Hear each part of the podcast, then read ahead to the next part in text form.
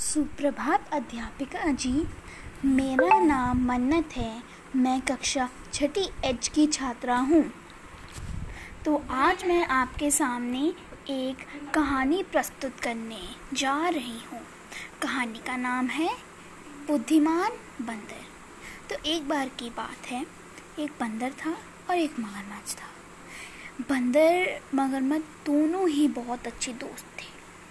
वो उनकी दोस्ती एकदम पक्की वाली थी। तो एक बार मगरमच्छ की पत्नी ने उससे कहा कि मुझे किसी का दिल चाहिए। तो उसने बोला, मेरे पास तो किसी का दिल नहीं है। तो उसने बोला तो उससे आइडिया आया कि मेरे दोस्त बंदर के पास तो है ना, मैं उससे ले लेता हूँ। और फिर उसकी पत्नी ने बोला, अगर तुम किसी का दिल नहीं लेकर आए तो मैं तुम्हारा, तुम्हें ही मार कर तुम्हारा दिल खा जाऊँ तुम्हारा दिल खा जाऊँगी। तो नहीं नहीं, मैं अपने दोस्त का ले, अपने दोस्त का दिल लेकर आया तो उसने बंदर से कहा, चलो, मैं तुम्हें आज अपनी पत्नी से मिलवाता हूँ। तो बंदर ने कहा, चलो, ठीक है। तो सोच में पड़ गया कि वो मुझे बुला क्यों रहा है?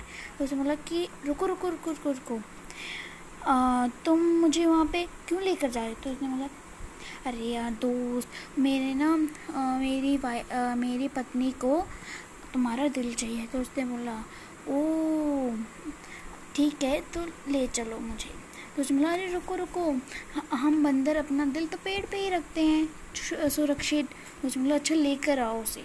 तो उस बंदर इतना बुद्धिमान था कि उसने अपना दिल उस उसका दिल तो उसके पास ही था पर उसने नाटक किया।